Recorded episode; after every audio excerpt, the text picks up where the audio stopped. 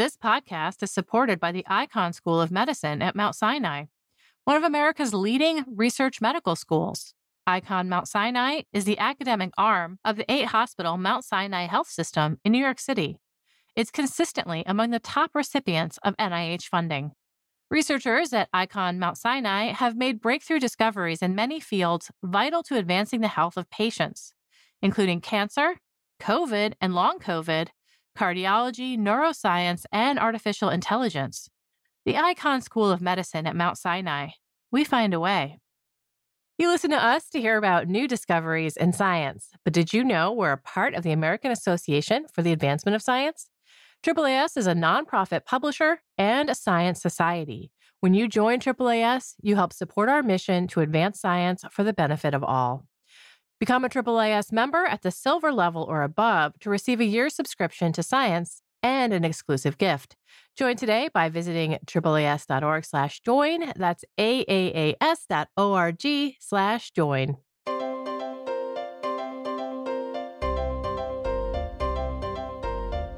Welcome to the Science Podcast for September 20th, 2019. I'm Sarah Crespi. And this week's show, science journalist Josh Sokol talks about a global cooling event sparked by space dust that led to a huge shift in animal and plant diversity 466 million years ago. And I talk with Kenneth Rosenberg about steep declines in bird abundance in the US and Canada. His team estimates about 3 billion, that's billion with a B, birds have gone missing since the 1970s. Now we have Josh Sokol, a science journalist, and he's here to talk about global cooling that happened 466 million years ago. Hi, Josh. Hi. Okay, let's talk global cooling, which is kind of a nice change of pace for us here. What do researchers think happened all the way back 466 million years ago? So, 466 million years ago is during the Ordovician period okay. which is an early period in animal life on Earth. And there's a lot of coincidences that line up all around the same time.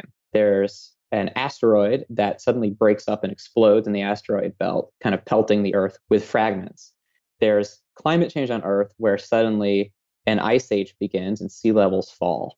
And then also there's a change in animal life where suddenly many of the modern animal groups all become much more diverse and the new research now suggests that this thing that was happening in space might have triggered all of those other things. Yeah, that's right. So the research is a way, really for the first time, to convincingly link this breakup event, this explosion in space, to the climate change on Earth and to the changes in life on Earth. And it kind of tells a, a little bit of a narrative of how it all happened. Let's go through some of the evidence that's been found for the explosion in space, the asteroid disintegrating and heading towards Earth. So we have two pieces of evidence to think that there was this asteroid explosion at this time period, 466 million years ago. One thing is that there's a class of meteorites called L chondrites, mm-hmm. and a very high fraction of them all seem to be heat shocked at the same time period. So when people recover them and do some isotopic analysis of them, they all trace back to this one event, very explosive event that they formed in. That's one piece of evidence that people have known for a really long time. Separately, Scientists in Sweden have dug over 100 fossil meteorites that date to this exact same time hmm. period and are the same type out of a quarry, a limestone quarry. Wow. So, what's a fossil meteorite? Does that just mean it's really old, or does certain things happen to it that changes composition? In this quarry in Sweden, they actually have some fossils from the Ordovician period huh. that are this old right next to a meteorite. So, it, it just means that a meteorite fell in from space, got buried in sediment, and was preserved there for the intervening time. So, one thing that you also talk about in your story is the importance of not just these big fragments, but also the dust that rained down on Earth at this time. That's really the new development here. So, the same scientists in Sweden who have been digging out these fossil meteorites from this time period also found in this study that there are very small grains that also come from the same meteorite type, the L and the grains spike during this period right after the asteroid explosion is thought to have happened. They also found chemical isotopes in the sediment that spike at this time. And they believe that the chemical isotopes are showing that very, very fine dust, even smaller than the dust grains, fell onto Earth, maybe a thousand or 10,000 times more in mass than the amount of dust that was falling on Earth before this period. Mm-hmm. So the, the new advance of this study is really showing all of this dust and grains are raining down on Earth at the same time, you're getting these these larger meteorites. Huh. Okay, this is where we start to link things together. How does this dust lead to what happens with the climate on Earth? There's already been some suspicion from geologists and paleontologists that at this period you had a global greenhouse climate, a warm one, kind of like we're headed today, mm-hmm. transition really quickly to an ice age climate where there's ice at the poles and sea levels fall. There was already evidence for that. What this paper is doing by finding the dust is it's saying the dust spikes at the same time we see the ice age begin. Hmm. So maybe the dust is acting to reduce the amount of sunlight that the Earth gets. Maybe there's dust in space between the Earth and the Sun. There's also dust in the Earth's atmosphere, all from this asteroid breakup. And it's basically shielding the Earth from sunlight and cooling it down. Hmm. And it just sort of envelops the planet, it's everywhere. So the dust is raining down on the land, it's raining down on the ocean during that time, it's hanging out in the atmosphere mm-hmm. too, it's lofted in the atmosphere, and it's also sitting in space throughout the inner solar system yeah. between the earth and the sun. So it's just just everywhere. Wow. As we mentioned before this not only changed the temperature and sent us into global cooling but it also changed the animals and plants and other living things on earth. What what kind of shifts we're seeing and what would be the explanation for linking that to this global cooling? This is a little bit complicated but at this period on earth all of the major animal groups are already around. Suddenly they become two or three times more diverse within the groups. Animals like trilobites become physically bigger. Mm-hmm. Groups like nautiloids, which are sort of the top predators, they, you know, the tentacled cephalopods, the top predators of those oceans, they become more diverse, bigger, spread around the world.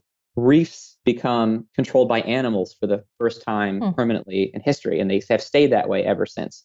The world of the Ordovician contains many small continents spread around at different latitude and longitude. When the ice age happens, it drops sea levels. And so all the shallow seas between these continents mm. in different climates suddenly have some of them are cold, some of them are warm. They're all spatially isolated from each other. The sea level falls. So it's hard for organisms from one shallow sea to disperse to another one. Everything can evolve in its own little isolated area in its oh, own niche. Yeah, islands are recipes for diversity usually, right? Right, exactly. So this is kind of like some sort of supersized oceanic version of the Galapagos that, that happens at this time during this ice age. And by the end of it, you have really dramatic changes that set up the oceans the way they are for the rest of, of that era and the way that they are today. This is totally a compelling narrative, but will there ever be a way to show that one thing caused the other thing that caused the other thing? You know, what kind of evidence would further support this pattern? So far, this pattern of the dust from space comes in, the sea level seems to fall as the Earth cools, and at the same age, biodiversity increases. That whole pattern has only been seen in two limestone sections, one in Russia and one in Sweden. Mm-hmm. So the first thing to do is obviously in this theory, this is a global event. You should see the dust and the cooling happen at the same time everywhere. So right now, the authors of this paper, the Swedish scientists, are already working on another location in China where they're going to try to document the same pattern. Very cool. Earth is just one of the planets of the inner solar system. Is there any way to know if they also had similar things happen, um, you know, on Mars or Mercury or Venus? Wow, that's an interesting question. I I think probably our knowledge of the paleoclimate of Mars or Venus is really, really sparse compared yeah. to what we can tell from Earth. Yeah. And the other thing is, I said earlier that there are lots of fossil meteorites from the Ordovician right after this breakup. There are also craters on Earth, big craters hmm. all around the world that date to this time period. Wow. So I'm sure that if the solar system is full of debris and fragments are hitting the Earth, they're also hitting Mars. Yeah. You know, at Venus during that time. Speaking of craters, a big impact from an asteroid a mere 65 million years ago probably wiped out dinosaurs. How does this event in the Ordovician compare to what happened with dinosaurs? This is similar in that something happening out in space and things coming to Earth can have major impact. But in this case, there isn't a single huge crater mm-hmm. like happens, you know, at the end of the, the Mesozoic when the dinosaurs die. Mm-hmm. In this case, we see the dust there are the small meteorites. Okay. And there aren't super huge craters. So this is showing potentially that a breakup event and asteroids coming towards the Earth, as long as they're not huge and as long as the climate changes in a good way instead of a bad way, they could have positive effects on right. life. This brings us to the last point I want to talk about, which is how this relates to modern ideas of geoengineering. This idea of maybe throwing some of our own dust up into the atmosphere uh, in an effort to cool the planet. What does this tell us about that idea?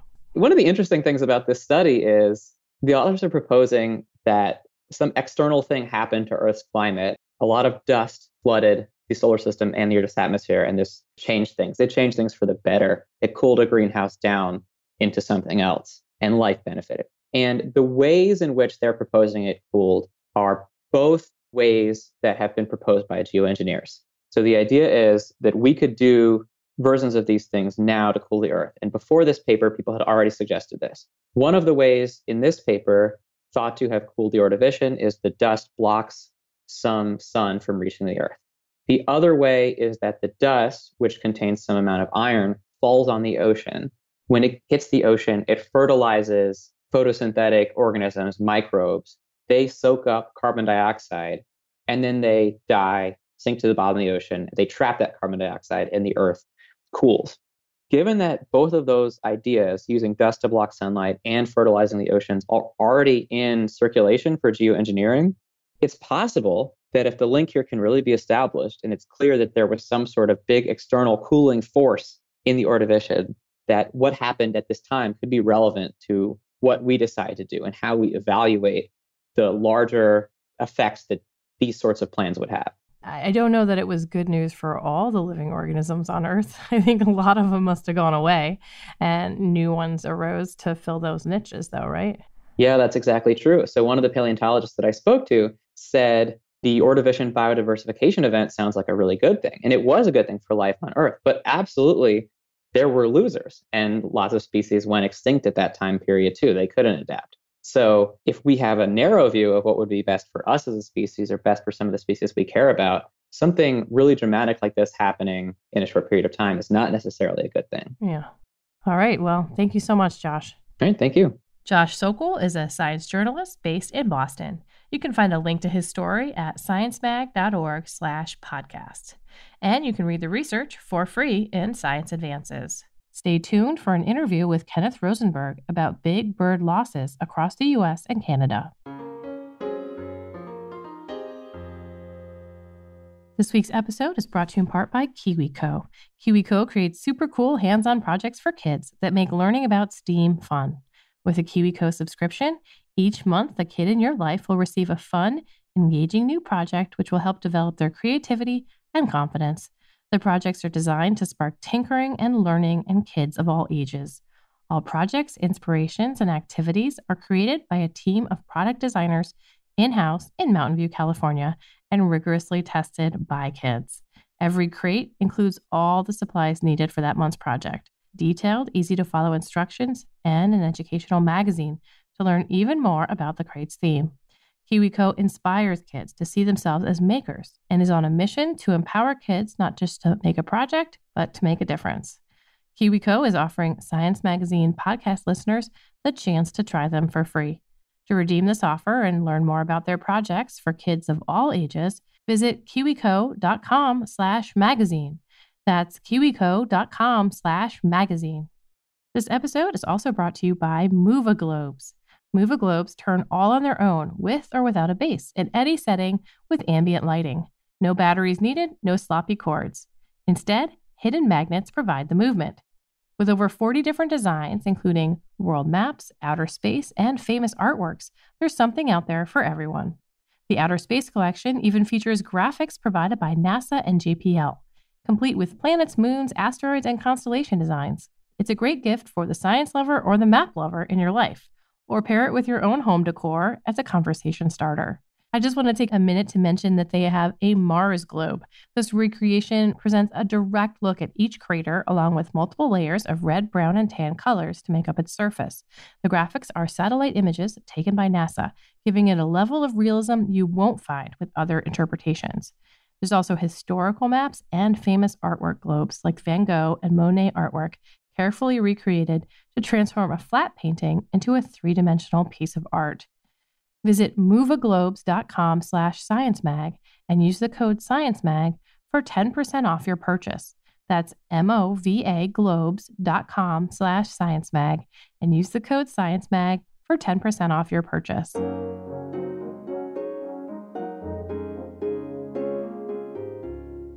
I don't know when it happened, but at some point I have become a casual bird watcher. It could be from spending time on the eastern shore of Maryland, where you can't help but see these amazing birds like osprey, eagles, herons.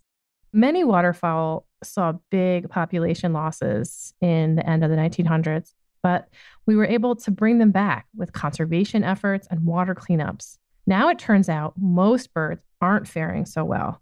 Kenneth Rosenberg and colleagues have calculated the bird abundance across the US and Canada since the 1970s and have come up with an astounding number. Somewhere around 3 billion birds are missing. And Ken is here to talk to us about this analysis. Hi, how are you? Great. Good morning, Sarah. So, where do these numbers come from? Who's counting birds or has been counting birds since the 1970s? Well, birdwatchers have. And so this comes from a variety of sources. The primary source is called the North American Breeding Bird Survey, which is organized by government agencies, the U.S. Geological Survey and the Canadian Wildlife Service. Mm-hmm. But it relies on volunteer birders to conduct these standardized, organized routes across the US and Canada. And this has been going on since 1966. So we have this fantastic long term data set on bird populations. Not all birds are covered by the BBS. And so we drew in data from the Christmas bird count, from International Shorebird mm-hmm. Survey, waterfowl surveys, so that we could have as many species as possible in the analysis the numbers have gone down tremendously, almost 30%. Is that across all species? That's across all species, and that's a net loss. So we've known for mm-hmm. a long time that some birds are declining and some birds are increasing. What we didn't know is if they were compensating for each other and if we were just really shifting. Right. To more generalists and more common species and losing the rare ones. And so, what we found is that's not happening.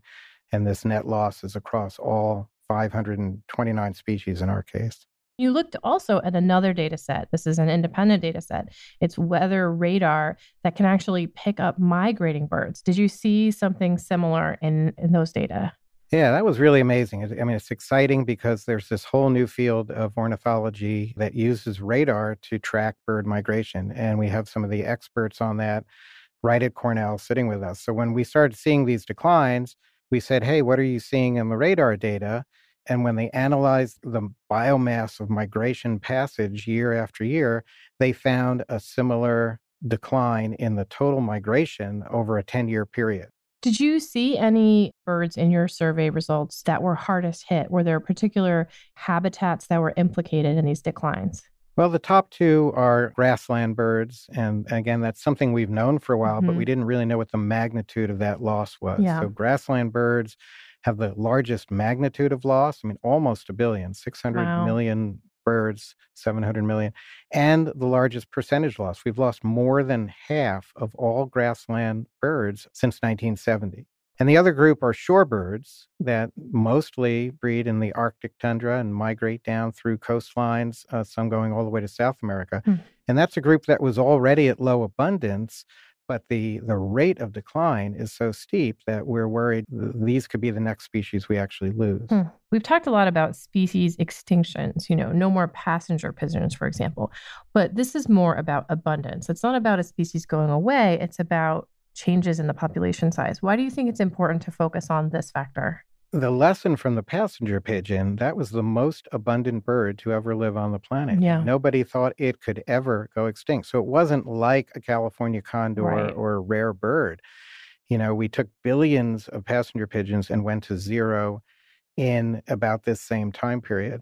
So, interestingly, one of our co authors had done an, a retrospective analysis of passenger pigeon, and the decline of the passenger pigeon, based on whatever accounts we could draw together, looked very similar to what we're seeing now with other common birds. Mm-hmm. So, we could be seeing the beginning of this collapse of abundance that could result in extinction of even common birds like the passenger pigeon. So that's why it's really important to focus at this earlier stage when we're seeing the erosion of abundance. Right. So we still have functional populations. A lot about the world has changed since the 1970s and land use in particular. Did you see some correlations with habitat loss, encroachments from cities, or maybe climate change and you know the bird declines in your results? Well, we weren't able to look at those factors explicitly in this analysis. Mm-hmm. There's lots of other evidence saying that the declines of various groups of birds are because primarily of habitat loss. But when you're looking across pervasive losses across so many different species, so it's multiple factors at work. And we believe habitat loss is the key, but it's all changing and being made worse by climate change. And then there are all these other factors now that are affecting birds more and more, mm-hmm. such as pesticides and outdoor cats and windows on buildings. So you know we have to attack it from from multiple directions one thing i've seen with climate change science is that animals have changed where they live. They've moved north they've moved uphill. Is that something you're seeing with birds? Are they living in different places? We have good evidence that birds are moving their habitat upslope. This is happening in south america in the andes. It's happening in north america. We know that certain species are more vulnerable. Mm-hmm. Birds that live right along the coastline and salt marsh are just being literally flooded out. But it's hard to pin down that direct evidence. And I know I'm different from some other people you might talk to. I'm I'm pretty hopeful because birds are incredibly resilient. Mm-hmm. The fact that they can move and the fact that they shift their range and shift their timing of migration means that they've been doing this for a million years right. as the earth has changed. And so there will certainly be terrible effects fr- from climate change, but I'm also hopeful that a lot of birds will be resilient. We've been talking a lot about abundant birds and common birds. What are some of the most common birds in the US and Canada? Birds like American robin, mourning dove, you know, birds that people see every day mm-hmm. have populations up in the hundreds of millions. Yeah. When you lose 100 million of them, you might not even notice that, but this is what's happening across the board. One of the surveys you mentioned is the Christmas bird count. This is a bird survey that's been done by volunteers since uh, 1900. But there's no Christmas mammal survey. Data collection has just been so different for birds. Do you suspect that there are similar trends in abundance happening with other animals? Could we ever keep an eye on them in the same way? Well, that's why we do believe that these declines in bird abundance could be a tip of an iceberg because as you said in your opening, you know, so many people love birds and they're out watching all the time. So we have this incredible connection and that means people are counting and they're paying mm-hmm. attention. Nobody sees small mammals, or if they do, they trap and kill them. But we have these glimpses that are happening all over the world now with amphibians, with insects, with other bird populations. So, across the board, we're seeing these global declines in biodiversity and declines in abundance. But we have the best data for birds, better data than we have for any other animal group. So, we really do believe this is an indicator of a larger issue. And this could even be an underestimate since you only looked at breeding animals. Why is that the focus of this counts? And what does it suggest about the real number? In most cases, it's easier to count birds during the breeding season because that's when they're singing. And so hmm. we do a lot of a lot of it by simply counting the number of singing birds, and that gives us an index of the breeding population. When they're migrating, they're all over the place. You know, so radar is able to detect the mass of birds, but we can't really count the individual species. Mm-hmm. So if you've got your breeding population and they're producing young every year, the number of birds in the fall that are migrating is much larger than the breeding population. So if you're losing breeding birds, you're losing that breeding potential. And so fewer and fewer birds are migrating and it can be compounded. So, from the point of view of, of ecosystems and, and the impact that loss of abundance is having ecologically, it could be much greater than just the number of breeding birds. This, as you mentioned, is a really complicated problem. We're talking about pesticides, habitat loss, climate change. Does this research give us a good place to start, what to tackle first, or is it more bird by bird? We need to figure out what's going on. Well, it is a good place to start, but it's going to take, if not a bird by bird, at least group of bird by group of bird. That's really the next phase of research. And we've, we've got 50 years of data on the population change. The next 50 years, we need to concentrate on pinning down what are the exact threats, what is limiting these populations where. Some of these birds are going all the way to South America and back and we don't know in a lot of cases exactly where they're they're suffering the greatest loss. We have a big list of factors that we know affect birds and kill birds directly. We can work to minimize those and work to reduce those, but we don't really know yet exactly what impact that might have. When your team crunched it all together and found this 3 billion number, was it shocking to you? It, it was shocking, and and it, it's it's shocking that I was shocked because I've been in this business for a quarter century, and as I said, we know a lot of birds were declining. And when people asked, "Have we actually lost birds since 1970?" I would have put money on the fact that well, it's all shifting, and and we're just seeing more and more common species, more and more generalists. And I was just flat wrong. So I was I was kind of staggered by this number. I really care that birds are missing. It's something that's really important just on its face. But are there other reasons that it's something we should worry about? Yeah, so there are, there are two answers to that question. One is the one you hit on. There are millions of people who love birds, and the loss of birds, it, it's just a terrible thing, and, and the loss of nature around us, and people feel that. But, you know, the more technical reasons is birds are serving incredible service to people, incredible value in pest control and pollination and seed dispersal.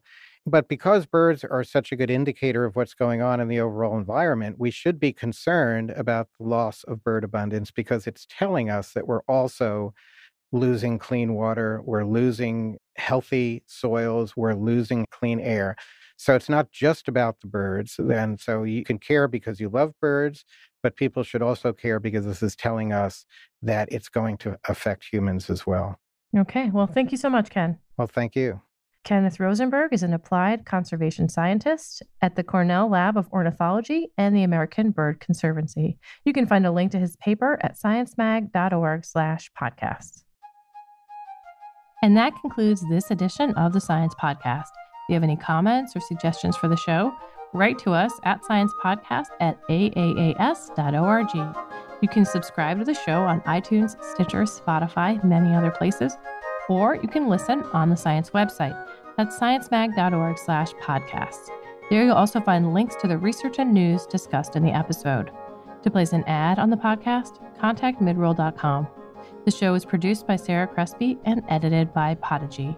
Jeffrey Cook composed the music on behalf of Science Magazine and its publisher, AAAS. Thanks for joining us. You listen to us to hear about new discoveries in science, but did you know we're a part of the American Association for the Advancement of Science? AAAS is a nonprofit publisher and a science society. When you join AAAS, you help support our mission to advance science for the benefit of all. Become a AAAS member at the silver level or above to receive a year's subscription to science and an exclusive gift. Join today by visiting AAAS.org slash join. That's AAAS.org slash join. This week's episode is brought to you in part by Science Careers. Looking for some career advice? Wondering how to get ahead or how to strike a better work life balance? Visit our site to read how others are doing it. Use our individual development plan tool, access topic specific article collections, or search for an exciting new job. Science Careers, produced by Science and AAAS, is a free website full of resources to help get the most out of your career. Visit sciencecareers.org today to get started.